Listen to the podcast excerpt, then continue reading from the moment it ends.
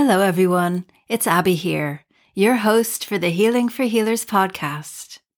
As you might have noticed, Regina has been appearing less frequently in the episodes on here, and I've been having many more varied and different guests, as well as introducing the new shorts feature.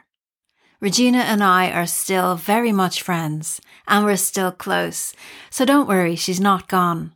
However, she is doing other things right now, and I want to continue creating great content, so I thought it was time to freshen up the podcast a little bit and have some different energy.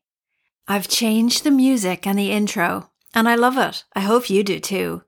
I'm going to be having some of my guests back on more often, so you don't need to listen to me talking here on my own so much.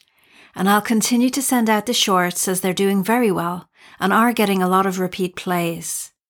As usual, if there's anything you want me to cover, please let me know. The email is still the same healingforhealerspodcast at gmail.com.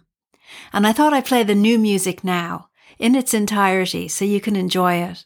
It's poppy and upbeat, filled with light, curiosity, and joy, just like I hope this podcast is too.